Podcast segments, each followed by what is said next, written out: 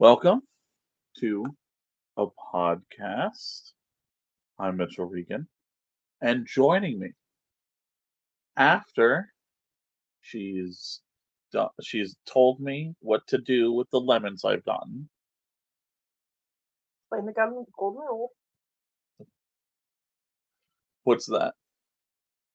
People with gold make the rules. That's true. Is Teresa Stoddard. Hey, Teresa. Hey. How are you? If you'll notice, we have fully restored voices. We do. Which is very great for podcasters like ourselves. It really helps, honestly. Boy, do we have something in store for you today. That's something is correct. This is a very mixed bag, in my opinion, but ultimately I am glad that I watched it, and I will continue to show up for whatever Mike Flanagan does. Yeah, I think the only thing we never got through. So let's introduce today's topic. And all right, they already saw it. Of the House of Usher. So yeah, the very fall, very loosely in name and a couple readings only. Yeah, and we'll also go over some of the references to Poe's literature, and a lot of it's honestly the lifting of the prose specifically from his work, to quote it directly. But if you haven't guessed it, and if you missed our voices in a while, a podcast is a passion project from us that we watch way too much television, watch way too much movies, and we always want to discuss. And now it's our jobs, so as much as we want. Absolutely. Nobody judges you for overworking. They do judge you for watching a hell of a lot of television and movies. So we thank you guys for listening. It's been about a week since the last time we've done one of these. And shout out to Ava, because I know she's actually listening. She's been going through the list. Yes. If you want a special shout out, let me know that you've listened to all of our stuff. I'll shout you from the rooftops. Absolutely. And we'll try to do that at the beginning of the episode. So absolutely. It's a nice little fun thing. Although we really appreciate the true ones that stick all the way through to the end. If you want us to shout you out, also ask us questions. Don't be like, oh, it was so good. Ask us, what do you use to record? What do you use? It's like we like talking about it. Or more than anything, because one of the big things that we're trying to do with our podcast is get that engagement with our listener base. Please propose to us as many times as you might. Well, more than anything, we love the fan base we have, but I always feel that I'd rather have 5 super engaged fans than 1,000 who just, press a button. Yeah, we've been playing around with the boring promotion end of things, and suddenly we had 570 subscribers. That's great. And almost overnight they were gone, and I was told that I had to fork over a bunch of money if I actually wanted my subscribers to stay, and that's not what I want. I like the organic engagement, right? So we're learning as we go along. We'll be here as long as it stays fun. Yes, exactly. And I don't see that going away anytime soon. So that's a little update. I guess we'll jump into what we're doing here. Yeah. Well, I just wanted to say just that, even if your engagement is like, hey, I thought your opinion was wrong. This is what I think. And maybe on this specific episode, this is a perfect one for you to respond to that. So many people adored this, right? And there's a lot to love, but there's a lot to kind of side eye slowly. There's a lot to love. Fall of House of Usher is the reason why you're here, is listening for our opinion on it. Or you're on your way to work and you have nothing better to do, so might as well. This is, I think, the fourth and the last television series that's produced by Mike Flanagan. I think he signed a deal with Amazon. So all of his next projects will be there. He was known for doing a lot of independent cinema movies. He did Hush, I think back in 2016, with his now wife, Katie Siegel. Camille? Yes, Desplanade, I think is her name. He's got a file on you, be careful. Yeah, apparently she never was well. Yeah, I'd like to see her file on him. Also, he's done a couple of King projects, Gerald's like Gerald's Game, that was great. Which has a lot. Katie Siegel's in it, Carla Gugino, and also Bruce Greenwood. He's the husband in it. Yes, creative types will pick their favorites and use them forever. So stay close to your creatives in your life, and they will provide your meal ticket. Yeah, yeah. King loves Flanagan's adoption. He's a real big fan. Adoption. Adaptations. I always do that. Stephen King adopted him. That's so cute. I have pronunciation dyslexia. So again, this was created by Mike Flanagan. He directed some of the episodes, wrote most of them. This is 8 episodes. It's all on Netflix. It came out about 2 weeks ago for spooky season. It stars a lot of people from his other works. Other stuff he's done on Netflix was... Speaking of Star Wars. I said Star Wars. I know. Okay. It's got our buddy in it. That's Pym. Oh yeah. Well, we'll get to all the actors. It has the legendary Mark Hamill as and we're 1 degree separation from him. Right. Go on the Eskamani, vote. But yeah, going into the cast again, he did 4 other ones, which was the first one was the house on Haunted Hill, or the Haunting of Hill House. Haunting of Hill House. The next one was the Bly Manor, which we've got to go back and give it a try. Yeah, we didn't get to finish that one. The third one, it was... Midnight Mass. Oh, this is actually the 5th one. This is the 5th one, not the 4th one. My bad. I'm sorry about that, but it's at the beginning. It's the 5th one, Midnight Mass. The 4th one was the Midnight Club. I do want to get back to that. I think it's more young adult, which might be your little bit of hesitation. Maybe. It might be more like Luke Speed, like... Maybe. Like spooky for kids, more R.L. Stein. Yes, that's there's real goosebumps element. Yeah, so if you go into it thinking this is adult horror, then it's a little timid. But I think if you refocus, because the stories were kind of like goofy and well, their kids dying of cancer, like yeah. Well, I mean that wasn't the goofy part. Oh, that's silly cancer. The horror elements were just very much like the one-eyed man who lives on the and Juno glass. Is in it. Yeah, yeah, and a few of the others as well. So the cast again. This is the 5th project that he's done. Carla Gugino is in it. Bruce Greenwood. Carla Gugino plays Verna. Bruce Greenwood plays Roderick Usher. Verna stole the show. Marion McDonald. We'll get into performances and everything. Played Madeline Usher. Henry Thomas played Frederick Usher. Rahul Kohli played Leo Usher. So these are all the siblings. Samantha Sloan played Tamerlane Usher. Dania Miller played Victorine LaFourcade. And then you have his wife and also actress Katie Siegel, who played Camille Laspinay. You have Mark Hamill, who plays the lawyer for the family. If Arthur you need Pym. A lawyer, yo. You play, there's Carl Lumbly, who plays Auguste Dupin, who is the person who... is trying to prosecute against this family because they are, spoiler alert, morally corrupt. You also have just a few other characters here. I can't go on without mentioning Ruth Cotter plays Juno, who's married to Bruce Greenwood's character. Interesting, Bruce Greenwood, who plays Roderick Usher, was replaced. Who was the actor originally cast, which was Frank Langella, but he had an investigation of allegations of harassment on set. So all of his scenes, all the Bruce Greenwood scenes, and I think he did a fantastic job in the movie, in the show. That's 3 shots because they shot most of that already. I think the reshoot really works because, as far as he's the top of the house, the patriarch, fall of House of Usher. He's very separate, even from his bestie sister. Yeah, he is very selfish, very motivated by his own means. So to go and do that, I'm so glad that they went ahead and took the trash out. Yeah, yeah, and because there's a lot of women on this set, we want to keep them safe. Well, women, men, anyone. And you know, like there was a great child actor, Kaylee Coran, who played Lenore. Great. Oh, she was fantastic, amazing. It also, amazing. And we'll explain this a little bit more in depth.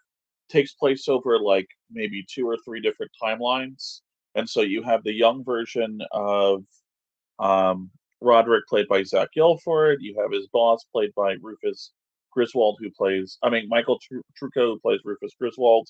You also have Willa Fitzgerald, who plays the young Madeline. Steals the show. She's great. She is. She gives me a very. I hate to say it at this point because she's crossed the line. She's a scab now, but very Emma Roberts. Oh yeah, okay. Of like American Horror Story, right, and such. Yeah. The delivery and look is very similar, yeah, but this one is good. I also forgot to mention, I don't know if I mentioned, Mary McDowell plays the older Madeline Usher. She's kind of like the matriarch of the Usher family, she's the sister, but she's really honestly the matriarch. Roderick Usher, played by Bruce Greenwood, is the patriarch. And then shouts to Katie Parker, who plays Annabelle Lee. Yes. Who's the first wife. And the worst marriage ever. The first wife that Roderick Usher. Husband and also the sister. She is in that relationship. Yeah, maybe more than Annabelle Lee is. So, before going on to anything else, do you kind of want to give? I want to let our listeners know that our TV's a little haunted at the moment. It's just the PlayStation shut off. Do you want to give our listeners maybe a little bit of a rundown of what the story is about? So, basically, Madeline and Roderick Usher want to change the world. Yes. It's a simple thing, and boy, do they do it. They never said they wanted to change it for good, and they stand by that the entire time. There's no redemption arc here, fellas, folks, ladies and gents, they, them, and non-binary pals. No lesson is learned, except for Pym. Pym takes his lumps. So, like, what happens from, like, beginning to end? Okay, beginning to end, they are the supplier, basically, of the opioid epidemic and pills. So, I appreciate the lens this is taking, focusing on it. It's a very bad issue that, is killing the nation worldwide. Really, painkillers are a very tricky business with, and you'll know with chronic pain patients, they never want a zero. This is to erase pain. This is to get you to a zero. Pain patients just want to live. They just want to be so they can get through their next moment without excruciating, debilitating pain. And the company that they're running is called Fortunato Pharmaceuticals. Yes. And what's the name of the pill? Oh, Ligodome. Ligodome. Yep. So Ligodome, perfect. Zero pain. No pain, no problems, except for later on when she wants to get off of it. And he's like, well, you know, it's no side effects, not addicting, but all of this will happen. So, what happens to all the kids? They'll die. Okay, and all we find this out the beginning, right? Yes, he's being interviewed. So, by the guy that's been trying to take him down the entire time. Yes. Dupin. Yeah. You know, I know a few names. That's fine. I know a few names. I got maybe his siblings' names down. So Roderick. I'm going to do that a couple times, I bet. Roderick Usher invites Auguste Dupin. Yes. To where again? The original house. Where they grew up. Yes. Where him and Madeline grew up. Where, so the beginning of it, terrifying. Terrifying. It's because it starts out with finding out about their upbringing, right? Yes. Which covers the whole story of the mother. Yes. Right? And then the mom dies, but then they bury her, and what happens? And then she unburies herself and kills the neighbor man who is their father. Right, but they don't know that. They don't know that, and he's very mean. Yes. But he seemed like such a big dad, but he's just, he owns Fortunato. Yeah, at that moment. Yes. Until the board decides, and then that's when Roderick gets the new boss. And then so this story that, because it's told very much through the series of flashbacks. It's in four parts. It's in four parts. The first part is very, very short. Yes. That just sets it up, and then you get like, and that first part is just with the mother. Yes, you get 20-something Madeline and Roderick, and that's so. There's about traversing the mailroom. There's like about three stories that are happening at the same time. Yes, because this is all told. What the present storyline is, Roderick telling Dupin about what happened, because Dupin is desperately trying to get the confession from him, because he's been after them for decades, like maybe 5 decades of his life. And then I really do like that it wraps it up, because the current day is like the last moment, right? Which is spoilery. No. You can figure that out. Also, if you're listening to a podcast about something, we're going to spoil it. So the other two storylines are, so that's the present day where he's talking to Dupin. Spooky stuff happens in the house while he's talking to him, which we don't know. Is it haunted, or is it his rare form of dementia? Which is something that we find out just, I think, moments before he goes and talks to Dupin. Is that he has some sort of rare form of dementia. He has a limited amount of time left. Yes, he's trying to get his daughter Victorine to finish up her heart mesh cover and to move to human trials so that he can try it out. Right. He feels his grip on reality fading, and he's not okay with that. And then so the other two storylines that go on are the 20s, like living through Madeline and Roderick as they go through the company, and what they have to do to eventually become the CEO and COO. Mm-hmm. Roderick becomes the CEO, Madeline becomes the COO, and then the other storyline, probably the bulk of the story that's told, is the fate of each one of the Usher children. And it ties very much into that pact they made on New Year's, right? Which we don't find out until the end. Mm-hmm. And part of the 20s one is this interaction with both Madeline and Roderick have in their 20s with this character Verna, who appears throughout the show and meets each one of the children pretty much at their death. Yeah. She signifies like some sort of like angel of death, or what kind of, I think she's very much an agent of chaos. Like an agent of chaos. Because she knows that something could have, I think even if they went on to do great things, she would have been fine with that. She just wants to see what people will do. I think she thinks that humans are like, she just wants to see what they'll do. Like humanity is fascinating to her. Like a cat playing with a mouse. She could also be like luck. She could be fate. Like, it's not. Well, it also shows her with all of those. Yeah, throughout. Yeah. People. So, but these are important people. Yeah, that's what the segment I'll call "Cutting Your Tweets Off." Mm-hmm. We're just explaining pretty much what happens. Yeah. And then to bring in the Edgar Allan Poe aspect of it, each one of the episodes features some sort of disaster that occurs. It's kind of like a nod. It's right. Not like, my brain was like, yay, this is kind of an anthology. Like, that'd be great. Right. But it's more like, haha, there's a black cat here. Right. There's a heart somewhere. Yeah. But it's not even under the foreword. So, like, yeah. I don't know. And we'll get to our critiques of it in a minute. But, you know, each one of the family members are dying. You come to wonder why. And at the end, you find out that they made a pact with this Verna character who symbolizes either fate or symbolizes like fully knowing death, or that their next generation is going to take it. All the generations. Yeah. Because even the next one. Yes.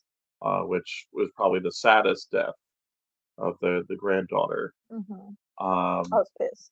Yeah. So. Well, I do want to say that Madeline and Roderick, each of the children come to them for their first sort of loan to start to make themselves. And then in that way, they're tied to them forever. So that's how Perry starts making his giant orgy party. Right. And one of the things that you want to mention was the two of the kids, which is Frederick, his actual name. And the most pretentious name, Tamerlane. They are from the one woman, Annabelle Lee. And there's a big distinction because after events occur where the marriage breaks apart, he goes on a fuck spree. And he jots down fuck spree. Got it. And he winds up having 4 more children, knowing 7, right, already knowing that he is dooming them, right, that their fate is sealed, that the deal is he couldn't wrap it up according to Madeline. Well, according she to got everyone knows. Yes. Yeah. Well, one of the things we should mention is the deal that they make that you don't find out for the last episode is that they will be rich, famous beyond all their wares. They will not have a need for anything until the day that they meet their fate. But once they meet once they are going to die, all of their generations that follow also will perish. It's the fall of the House of Usher. The House of Usher will be no more. Right. It's completely done. That even tracks even to the granddaughter. So with that being said, there are 4 other siblings from 4 other parents. I like that he acts all I welcome my offspring with open arms. Right. That's a big deal because of the father who didn't do that. Yeah. And treated them, like they were strangers. He welcomes them with open arms. And said, hey, till you're about 30, 40, 50, you'll be okay. Right. Well, Perry was younger, probably 20s, early 20s. Right. And I'd say maybe 29 to 32 for Leo. Right. The others seem older, but those two were babies. And so that's pretty much the plot of the show. Now let's get into what did you think of it? What was your first thoughts? Okay, first thoughts and final thoughts are different. Right. First thoughts, good. We were kind of like, what are we watching? Why are we watching? Why do people like this? Yeah. It was a lot of unlikable people thrown in a room, and we're like, I don't give a fuck. Well, what did this remind us a lot of? Succession. Right. But, it's not Succession. No. The writing is nowhere near as clever. Yeah. The Poe stuff is great. Well, yeah, because I get it. This was a lofty project. There's a lot of moving parts. Right. We're not making excuses. I'm just saying. No. So I'm thankful to say, as it went on, I felt that I liked it more and more. We're going back to the first aspect. I'd say the turning point is the Black Cat episode really started to. Okay. So what do you think were the faults for the first? Because I think the Black Cat episodes is episode 3. I think it is something that a lot of shows fall prey to. It was episode 4. I'm sorry. They know what they're going. They know in game. They know what they're doing. Okay. It's too much exposition without anything really going on. So you feel like the first 3 episodes were a little bit too slow, and didn't really have that much substance to it. Okay, yes, because why do we care? Why do we care? And then, so there's an informant So they put a bounty out. Oh, yeah, that was the worst for the informant. Big spoilers. There's no fucking informant, which I thought was the biggest cop out. I mean, I understand playing them off one another, but like easily, like I feel like Tamerlane could have been the informant because she wanted to make things better. It could have been Tamerlane, or even Freddy before he was a coke monster trying to kill his wife. Yeah, that's spoiler. Or even Leo. I was gonna say it could have been Camille. No, Camille is. Well, she was the one who was the Fox News. True, she had the receipts, but would she use them? Because she likes her power. She used them against Arthur. Yeah. Posthumously. Yeah. What was I gonna say?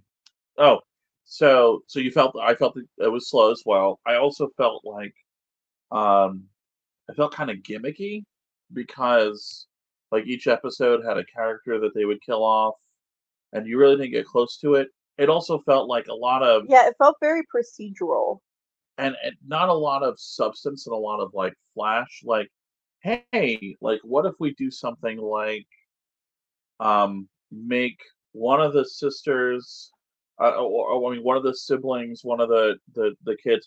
What if they have like a problem, like sexually, where they need to have. Also, they all have sexual problems. I'm getting there. But it was a very horny show. But it was very much fixated on the women and like their lack of being satisfied in their sex life, where one of them had to sleep with their assistants, like expectedly. It was like the person who was.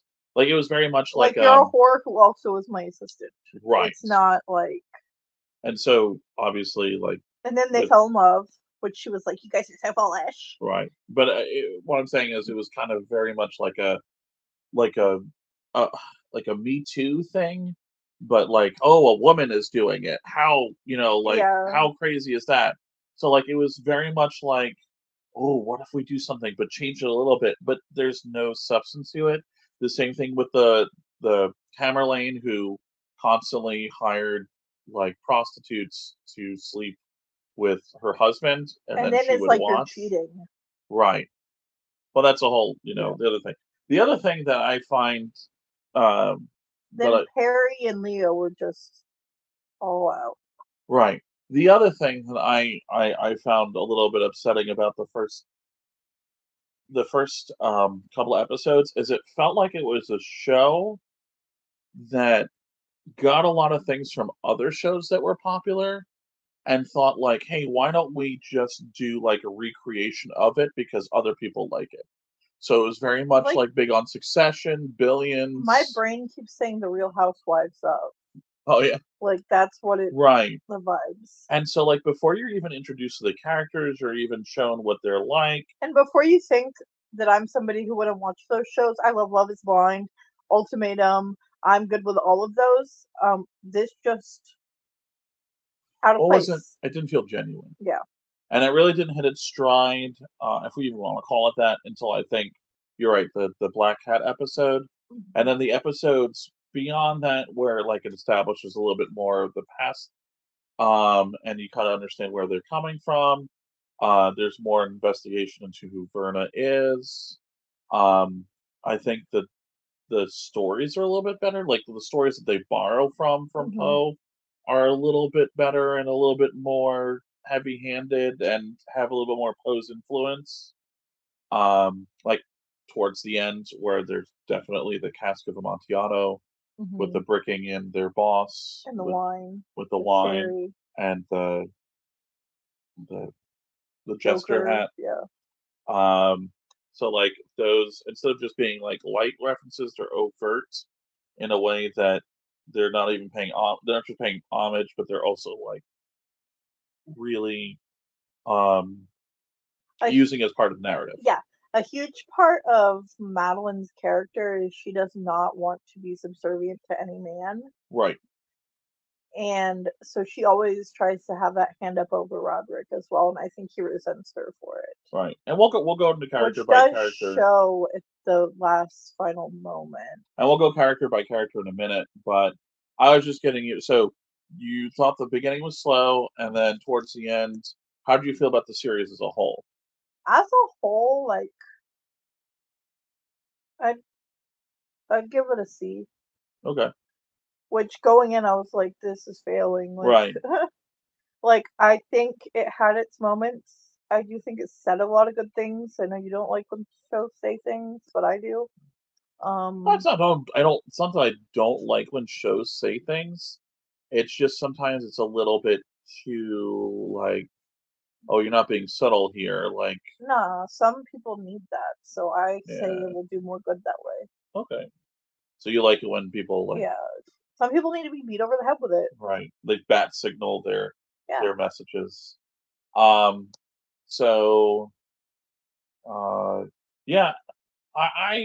would probably give it closer to a C-D. Not that I'm trying to, like, Price is Right you. Because you said this, but it's just... No, you just want to seem interesting. I get it. Yeah, exactly. That's the reason why I'm edgy, because I gave it a lower score. You're like, what's your score? Looking over my paper. Oh, slightly lower. Because I feel like a C is average, and it felt, in my opinion, a little bit below average. No, I think some of those shots in the last few episodes will get it over that hump. I don't think that is fair. That is fair. I think it's at least C. It's at least passable. But I think visually it was impressive, I think, towards the end. The story did start to firm up. Yeah, but I would still probably give it more. Mark Hamill. You can't just give everything that Mark Hamill said just a better score. I do understand, though. I'll tell you what I can do. It's my podcast. I can do whatever I want. Okay.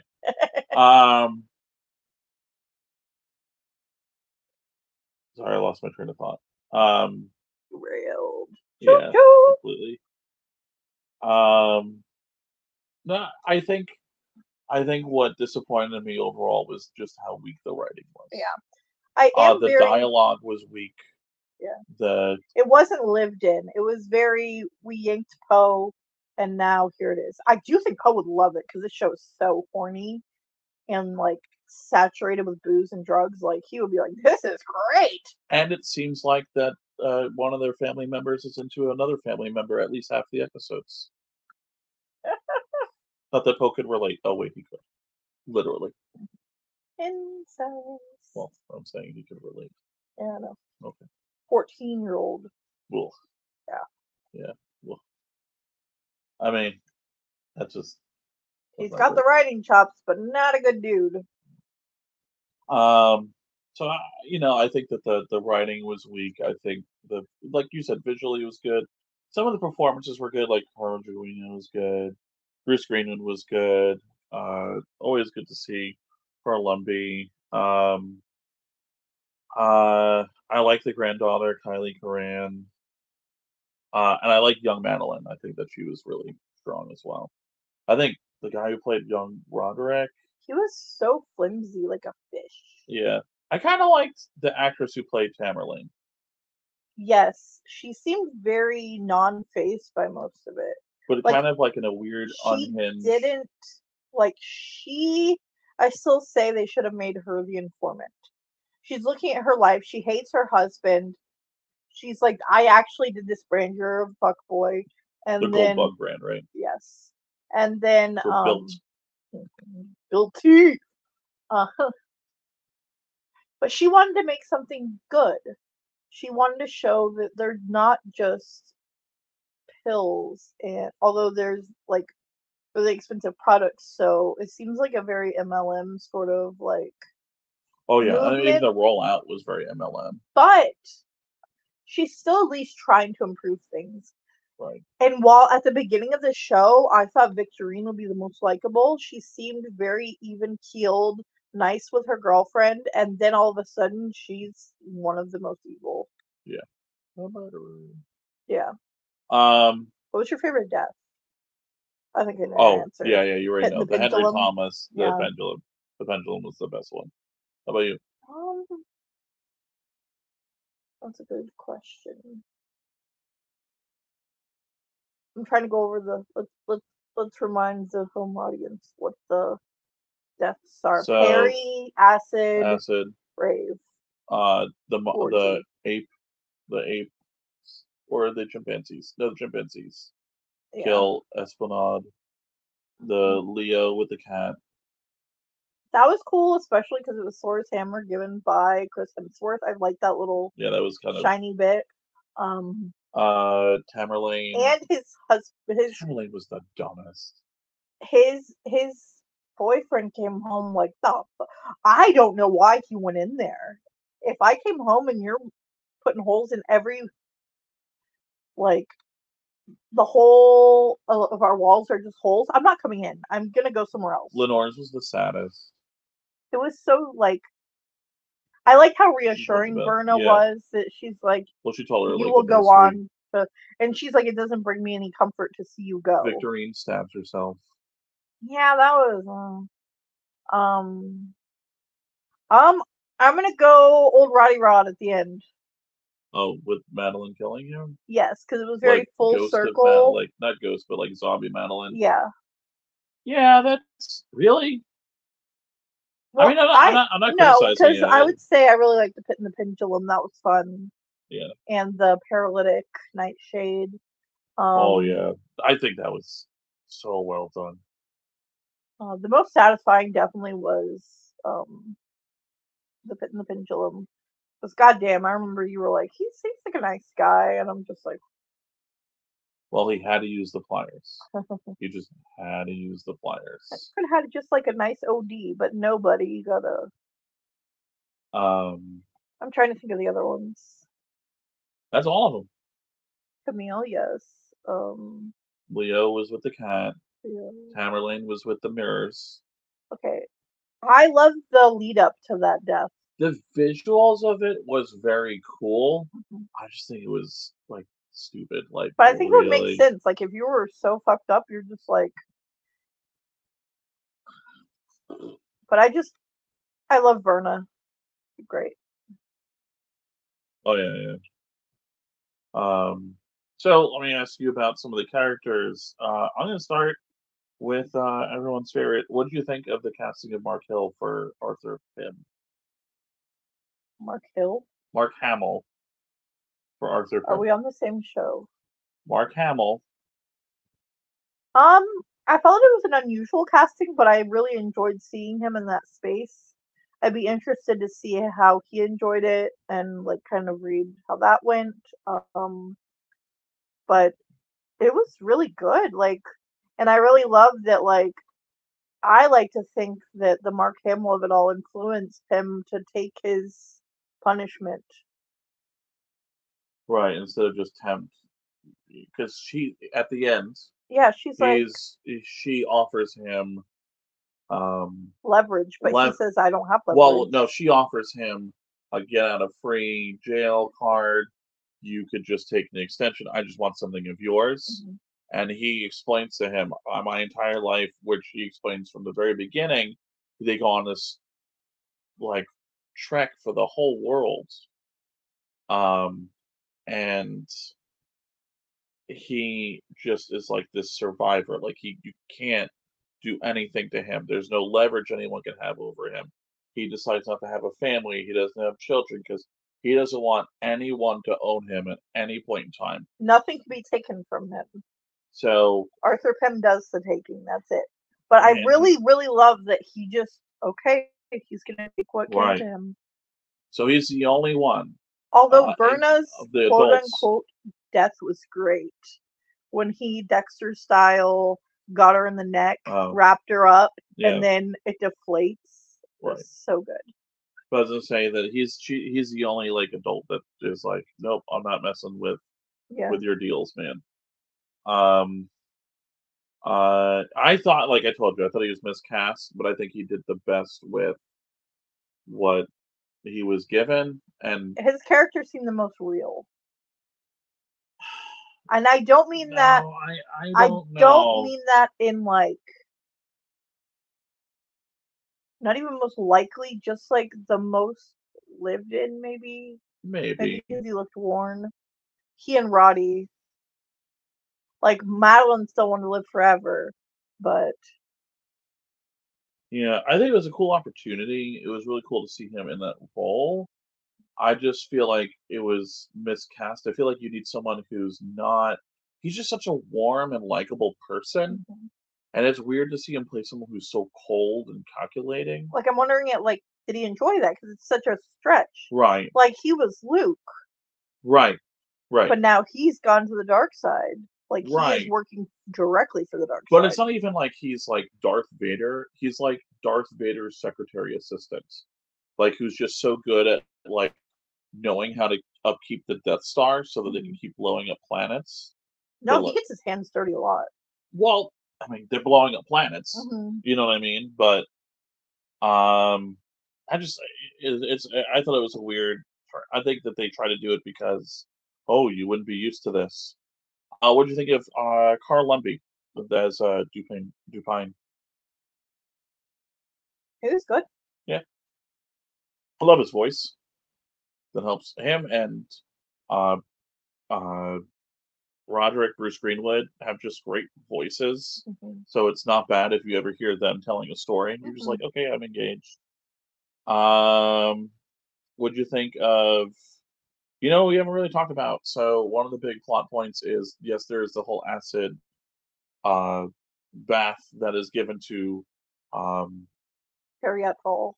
Yeah, Perry and his orgy party guests, which includes Frederick's wife and Lenore's mother, who doesn't die, but obviously she wished she did.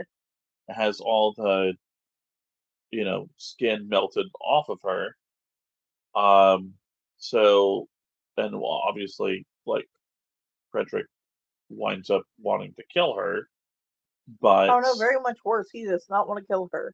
He wants to punish her in the most brutal way, and then go back to a very fucked up marriage. So, I thought she was pretty good, even though unfortunately, a lot of her acting was just the eyes and the mouth. What do you think of Rufus as Juno? Loved her. Yeah. Loved her story. She's a very interesting actress. And she has a very interesting physical features. But what were you gonna say? Her story. Yes, and I liked how hurt she was that, he married her because she's the perfect receptacle of Ligodone. Right. And she was like, "What? I thought you loved me." Right. He's like, "Oh, darling, I do, but not in that way." He just wanted to possess her and use her as an accolade. Well, it was the whole conversation they have. I think at the last episode, the second last episode, about Frankenstein and his monster, and how he viewed her as his greatest creation, and him Frankenstein, and she goes, no, you're the monster because of what you've done to this world. Yeah. And then he goes and lies to Lenore about her. Yes. So Lenore leaves this world thinking Juno sucks. Right. Although I really felt like she knew all the whole time. That there's some, that you can't really calls it. To they're nice. Yeah. Right. So what do you think of Lenore's character? I loved her. I loved how she was basically go fuck yourself to all the powerful men that could end her instantly. Especially her father, because she's saved her mother's life. Her father, yes, but also Arthur Pym. I don't think Arthur Pym's been told no a day in his life. Right. Oh yeah, when she did not change her story to that. She's like, no, I will not be doing that. Yeah. Kill me if you gotta, but I'm not gonna do that. We also have I coined Annabelle Lee as just a wet blanket character. But what did you think of her? Did you have any thoughts or feelings? She reminds me a lot of Tamerlane, so I thought the casting was really great between there because her and Freddie are the children of her, correct? Yes.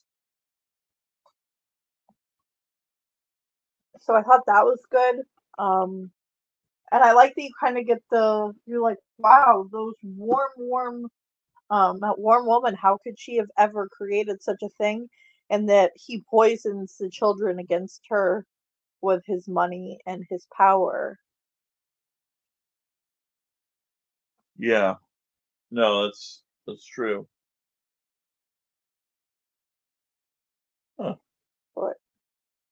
I'm just curious as to why I got something. Anyway, sorry, I was checking something else out. Welcome to a podcast. We're podcasting. So today's on The Fall of the House of Usher. Yeah. So this is Teresa and Mitchell. Thank you. No, I you like the parallels between Annabelle Lee and Tamerlane.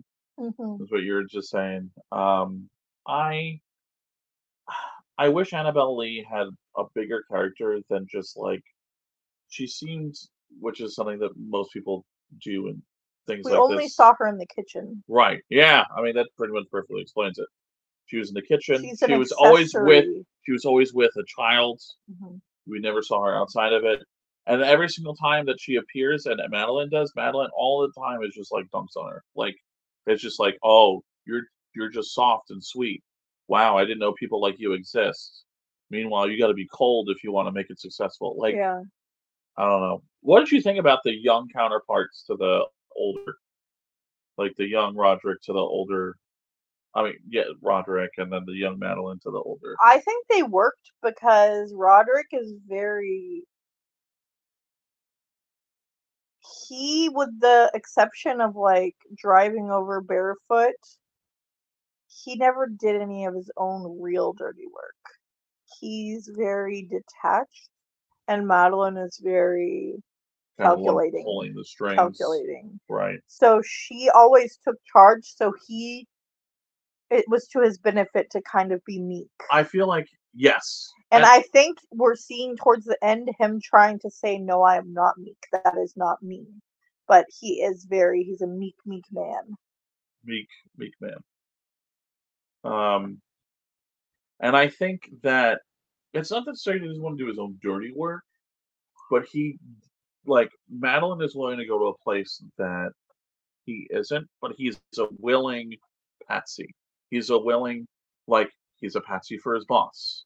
He's willing to be the one he's like, oh yeah, sure. Like if it gives me a leg up in the world, he's willing to do that for his sister. Yeah, and I think it represents well in both. And when he first betrays with the investigation, saying those are my signatures. Dupin. Yes. Yeah, that's a big thing. And Madeline's the one that spurns that on. Mm-hmm. Yeah. So what did you think of the other siblings? Let's go each one. Victorine. Oh, I had so much hope for Victorine. But she is the worst. Yeah. From her trying to be like, oh, yes, you're the perfect candidate. Yes, don't worry, the doctor will do it right away. Right. Just the trying deception. To manipulate her girlfriend to do it. But the fact that she's doing it all for daddy's attention, that seems a little weird to me. Like, I get that all of these kids, like, power was not given to them until daddy gave it to them. But it seems so, like, very submissive and, like, going to the ends of the earth for somebody who barely paid her any mind. Who, like, even said that she, like, that he pit the siblings against one another. Like, just imagine if they worked together. I think he knows that he would be no match for them together. Right. Like, together they can conquer all, divided they fall. And, like, she has a great girlfriend/wife. I don't know their marital situation. But yet, even so, in their relationship, that's great. She's manipulating her the whole time to do whatever she could to appeal to Roderick. Yeah, I see that. What about? She is purely evil. Like, there's no redemption arc for her. And I think one of the things about Victorine's character that I think she's the most like Roderick. But I was gonna say, I think the thing about Victorine's character that kind of really is an embodiment of all of the characters is for the most part, a lot of these siblings didn't seem like actual characters. They seemed like actual character types or characterizations. So, like, you didn't really understand any of the real motivations or wants or desires of the characters. You're just like, oh, overly ambitious medical person who wants daddy's attention.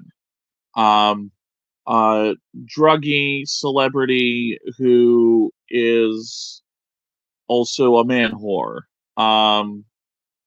You know, woman who's unsatisfied in her personal life, so puts it all in her professional life. But it's not like actual characters. I think that if we had gotten to spend more time with Perry, it would have gone there. Because he really... Well, was that Perry I was describing, or was that Leo? Perry wants... I'm just saying it. Perry wants what? Sorry. Out from under their thumb. Like, they weren't going to agree with what he did, so he wanted to do it on his own. Right. And I firmly believe that Pym or somebody else knew and set that up. The acid thing? Yes. I don't think so. I mean, in the end, they were still responsible for it, but I feel like that oversight, they would have had that building watched. They would have... Well, Frederick was supposed to get rid of it. I know, but he's very inept, so... Yeah. I think they would have watched, and maybe they didn't do it, but they didn't stop it either.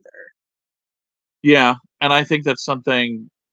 Well, that Roderick mentions very early on, that he's the one who is responsible for all these deaths because he sentenced them to death years ago.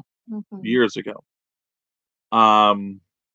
Like when they were born, he sentenced them to death. Yeah. But I was just saying that, and before I interrupted you, and I apologize. That's fine. That I could have been describing Leo or Perry, because Perry, we're introduced to Leo by him having oral sex with someone who's not his boyfriend, and then like shoving them out the door. That's how we're introduced to him. And then Perry is introduced by constantly having orgies and doing drugs, and Leo is doing drugs and supplying the drugs. So I'm just saying it's not like... It seemed very much like, oh, what's a druggy character type? Let's do that. Instead of like actually sitting down and designing the characters. I feel like the only people who really had full characters were Madeline, Roderick, and possibly also Dupin. What about Victorine? No, I think that's a character type, a super ambitious woman trying to manipulate her way so that she get what she wants. Like, but it's not what she wants. What her dad wants. She wants his approval. But again, that's not like a character, that's a character type. So moving on to the last couple of ones, what do you think of Tamerlane? That's the stupidest name I've ever heard. Is it pretty? Tamarind. What are all the names we came up with? A bunch. Do you know any of them? No. Probably just versions of Tamarino. Tamarind. Tambourine was one, yeah. Tammy Mammy. Yep. Yeah.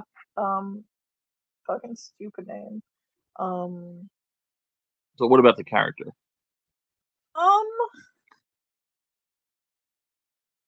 Did you like the because I feel like episode by episode, each one of the children... Because there's Fall of the House of Usher, because the House of Usher falls apart at the end. It really falls. But it's also Fall of the House of Usher because every single one of the characters fall to their fate, which is their death. Yeah. But also, it is a study into their own like psychosis. And each one dies because they get gradually more insane. And each one gets more insane than the previous ones, in my opinion. Yeah. I guess like the only good thing I can really say about those characters is death was like a reprieve. None of them were happy. Yes. Especially when they get to the state just before their death. But they thought they had everything. Why aren't they happy?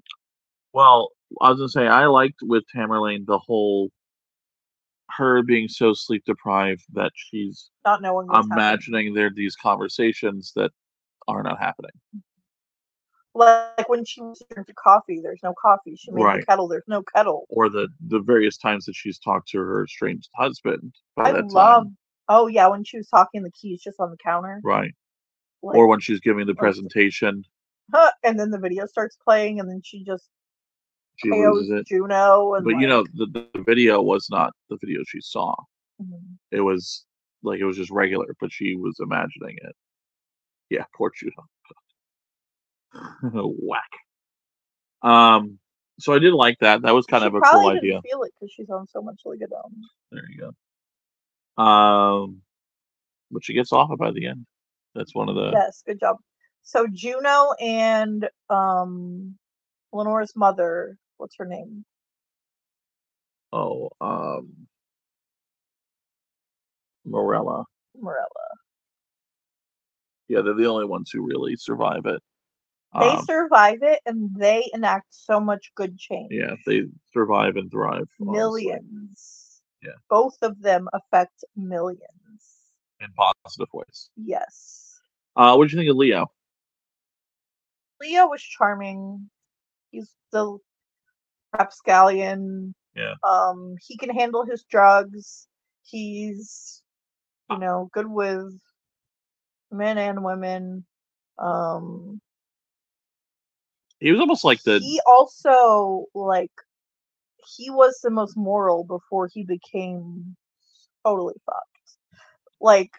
And I don't think that sex and drugs equate to morality, so we can talk at length about that. But, yes, he likes to escape because his family's fucking terrible. He likes to have fun. He likes to feel good. Who among us don't? But he... Once you knew he was losing it, he would never call a cat a cunt. That's what they said. I know. You don't hear that every day. Okay. What was I gonna say? I like the actor who plays him, Rahul Kohli. Because he was in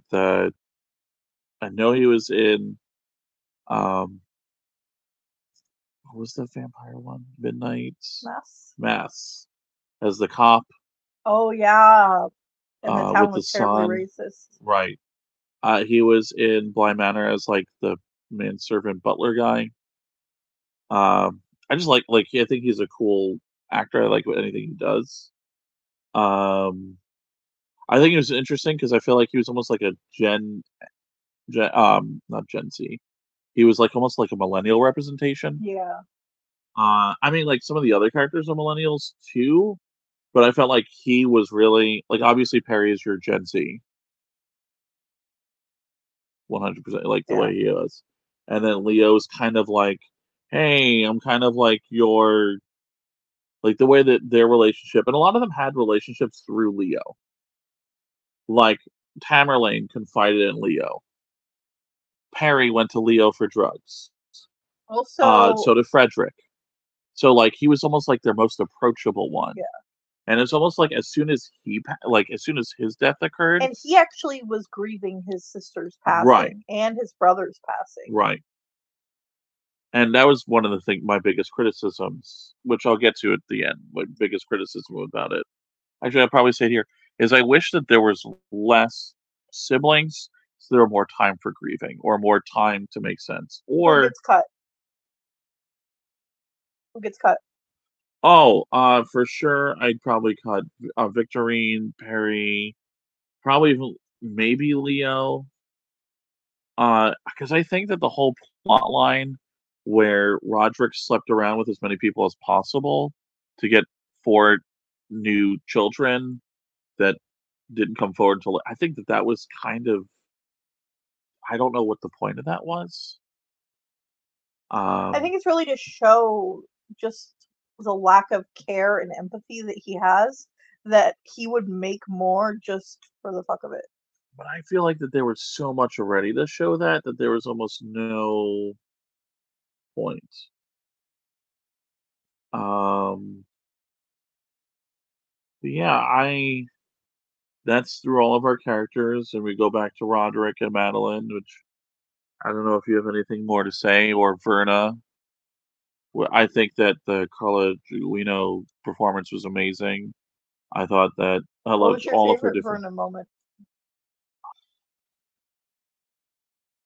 I mean, it's so like it's still the death of Henry Thomas, the Frederick. Oh, we forgot about Frederick, Freddie, Roderick. What did you think of Frederick? I hated him. I know. He died. I hated him from the get, though. I did not. I thought he was one of the more redeeming ones because of how good his daughter was, and it seemed like he wasn't so much of a jerk about with his wife. But yeah, he was horrible. But oftentimes, that's how people are. Yeah, the nicest seeming people are the most. He was definitely hashtag horrible. Nice guy. Yeah, nice guy. TM, just take my wife's teethies and I think it was kind of cool with Verna. Sorry, not to cut you off. You want to say anything else about the teethies? I liked when Verna was the cat and had her eyes out. Oh yeah, that was creepy. For a moment, I thought maybe there was a cat. I wasn't sure if like he replaced the cat and then antics, but it was like just straight up, that's a fake cat. You're fucking nuts, man. Yeah. And like I was like, when they showed the clean bathtub, I was like, okay, all right. Oh yeah, that was like cool. I thought, but like I was like maybe was cool not. Review. So I have pet rats. We do. And I could do without dead rats. Yeah, I know that's a sensitive thing for you to know. Bring the people on, but no dead rats. I like one of the things I do like is that she knew what would have been their fate. Oh, if like, they didn't like, make that like pact. He would have been a dentist. Right. And a really and a good one. Yeah. But he would have known what she knew what their fates were. And it really didn't come about until later. It was really cool. Like those sliding doors, those that like reflecting back at them. Like, oh, you know, like it's too bad. And a lot of it was like, again, the father sealed their fate, so they couldn't do anything, but also how they chose to live their last moments. Like the same thing that with, what's her name? Camille, where she's like, oh, I could have just, you know, done it when you were asleep. You don't have to be here. Yeah. But because she just couldn't help herself. And that was something, all of them. That was all of them. They could not help themselves. If they thought something else would give them the leg up, that's for any of them, they would take it. Right. And that's very much that Roderick influence. Right. Nurture versus nature, it was there. Right. Lenore doesn't have that. No. I was hoping there would be a loophole like, geez. Yeah, I know. That was one of the decisions I did like because they didn't, it would have been so easy to be like, oh, well, it's not the same and it's, you know, but I like that they like went through and a character that actually was neutrally good and likable was also a result of this decision that was made years ago that was out of her own thing. I want to just do one segment real quick in which just some of the references that I've gathered up from mostly IMDb, but also just the internet. So like half-assed internet research here. About some of the Poe references. So obviously one of the biggest one is that Verna is an anagram for the Raven. No, just Raven. Yeah, but you know what I mean. Yeah. For the Raven character. Obviously the... Let's talk about that Nevermore text at the end. Oh yeah, that was so creepy with the which AI. Which is the proxy of Lorraine, so she's technically... Lenore, yeah. Which was also fine. Raven and Lenore. Okay, so, yeah. It's rhyming. Yeah. So obviously Lenore is from also the same poem. There's also poems like Annabelle Lee. I've got my big old Poe anthology down there. I'll read one out if we gotta.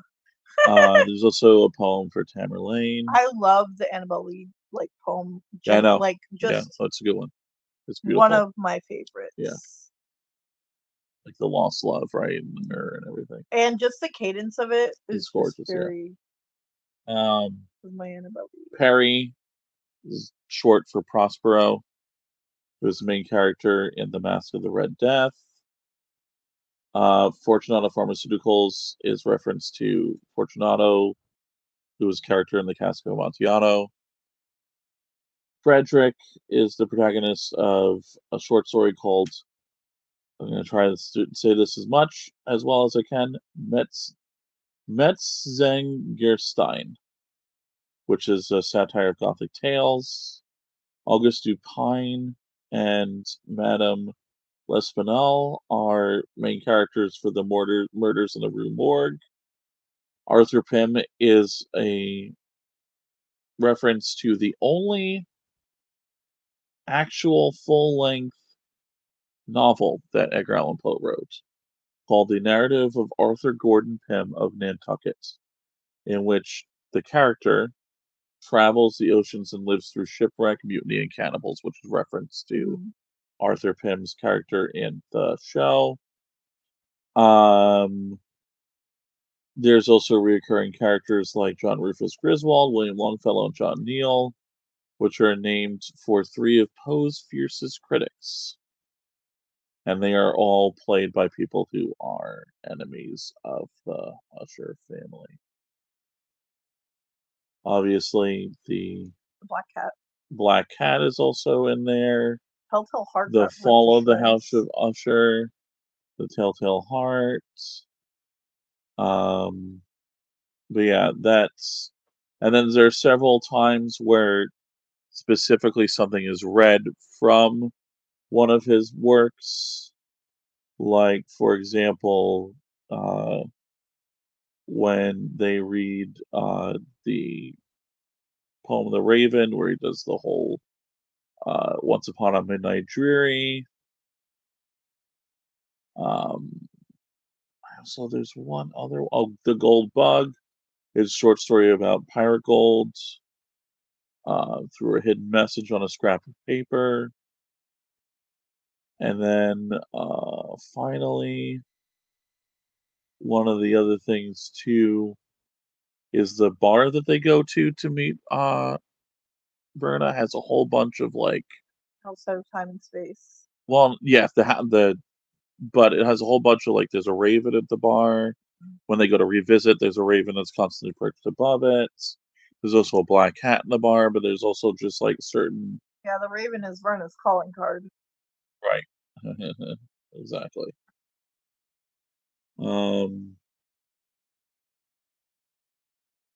I think... Oh, one of the other things that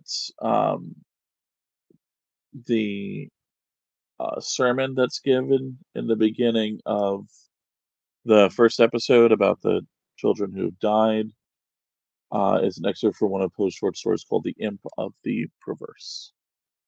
Those are all the ones that I found just doing some internet research real quick. Now, if you're just recognizing it, reading Poe, guess what? Free everywhere. You can buy things, all nice and pretty. Which is great. But the time has passed. And you may read any of his works. Right. Go to Amazon, go to Barnes & Noble, anything online. You can read it to your heart's content. Until that heart is beating from the floorboards. Yes, or like in the next room, because of course. She didn't have floorboards, I guess. That may be my biggest critique of all.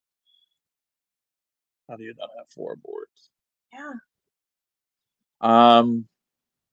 Where do you rank this? So I can't accurately say for Bly. I've got to give it the old full college try. Got to watch all of it. Okay. Haunting of Hill House Spectacular. Yeah. No notes. Yeah. We will go through that and give us a very nice, warm review. Yeah. Basically. Yeah. Highlight moments. Midnight Mass was great until the end.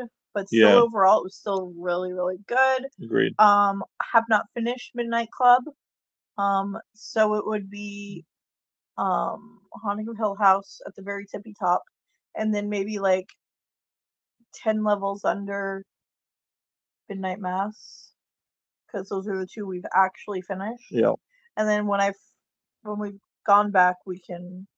I've heard Bly is really good, and I think now that we've seen The Innocents and some of the other older movies that it's pulled from, right, that we'll find a lot more to see in it.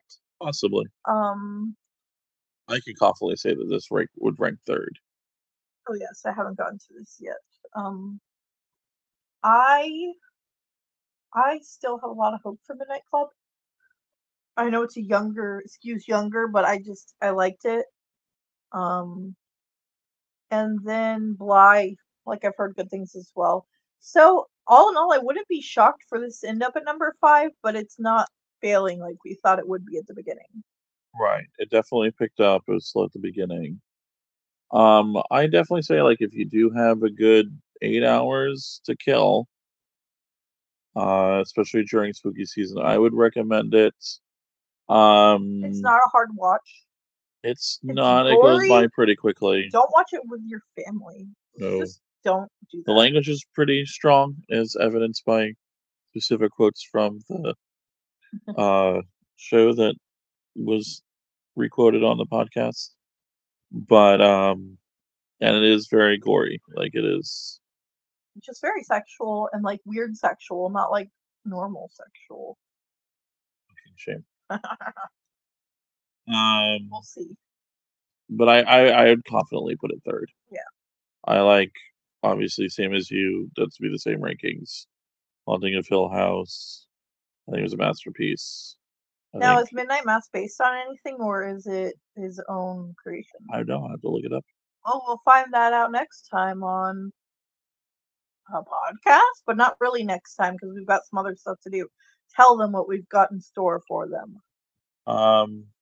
Well, I know we're planning on this weekend releasing a podcast that deals with the third trope and fourth trope, which will be on creature features and supernatural horror. And so we'll break down some of our favorite ones from those categories. Or have a breakdown watching them, either way. Yeah. Some of them are pretty intense. Before you even get there, I'm gonna spoil a couple tropes. Blood and green goo. That has been a steadfast companion of these films. Yeah. True. So yeah. A lot of blood. So if you like The Exorcist, The Descent, what else have we covered? Evil Dead. The Fly, The Thing. I think that's all we've watched now. We've got some work to do ahead of us. Some work, yeah. But yeah, we'd love to have you there. And then join us for our first annual horror movie draft. It'll be exciting. We're going to try to get a couple of guests on the podcast. Yeah, Mitchell's going to use his immense sports ball knowledge to facilitate this draft, and yeah, it's gonna be mighty fun. And in the next, say, day, hours, week after that, no longer than that, I'll have all of our graphics up for you, so you could save it, and next Halloween when you're looking for stuff to watch, you got a quick little list there. We'll build up a really good list. We will have covered 34 movies, not including whatever comes from the draft. Right.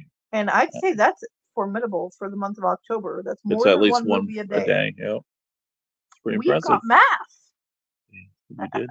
Podcast math. Is it like girl math? No. Is it like girl dinner? No. Oh. It's podcast math. Okay. Podcast math. So that's all of my thoughts on House of... What are we talking about here? The Fall of the House of Usher. And you guys know what to expect in the, I would say, coming week. Yeah, you're going to get a bunch of rapid-fire podcasts from us. And then probably going in November. This sickness got us, so... Probably in November, we'll start with some of the... Obviously, turkey-based films. We're going to start with some of the TV that we might have missed. So we're looking at you. The end of Reservation Dogs. And we will have a special guest on for that episode. Carmela Voyez. And we're looking at some of the stuff that, you know, Disney and Soka, Star Wars has been doing. Loki, Sexy Miss Minutes. Keeping up with that. So just... don't king-shame me. I'm not king-shaming you. Disney, a multi-billion-dollar corporation, put Sexy Miss Minutes up there for a reason. Yeah, she really That is a new interactive ride at Disney. But you have to go in the back somewhere. All I want is a body. I want to be your girl. What a crazy episode, man. Yeah. 10 out of 10. Also, our guy is in it. So if you want to... Okay. Shout him out. Or Boris. Oh, yeah. Obi. Eugland. Is awesome. He's probably the best part of the season. Everything. Yeah, he's so good. He's so good at doing like small exposition. Anyway, this has been fun. We were not sure. The best way to follow all of this stuff, obviously, would be to follow us on Facebook. Teresa Stoddard, author, is where I'm going to go ahead and post all the podcast stuff. You can also catch us on TikTok. I will put all of the information in the description of the episode because I did recently change the name of the TikTok and I want to see if that's reflected. So you know what to do. Like, share, subscribe, follow. Also, keep checking Apple Podcasts. I had somebody try to submit it again and hopefully we'll get there because I know that'll be a huge boost. And that'll help us so much. So yes, it's free. It's fun. And so with all that, I did want to thank the listeners again for sticking with us, even though we've been not as consistent with the release of the schedule because of just going through, been sick almost all month. Yeah. So we appreciate those who are still following along. Hopefully it gives us a chance, gives you guys a chance to check out our back catalog, especially since some of our episodes have been going a little bit longer. And that's all for me. So thank you. I hope you guys have a good week until next time. Teresa. Thanks so much. Stay spooky and I'll see you guys next Tuesday. Or thereabouts.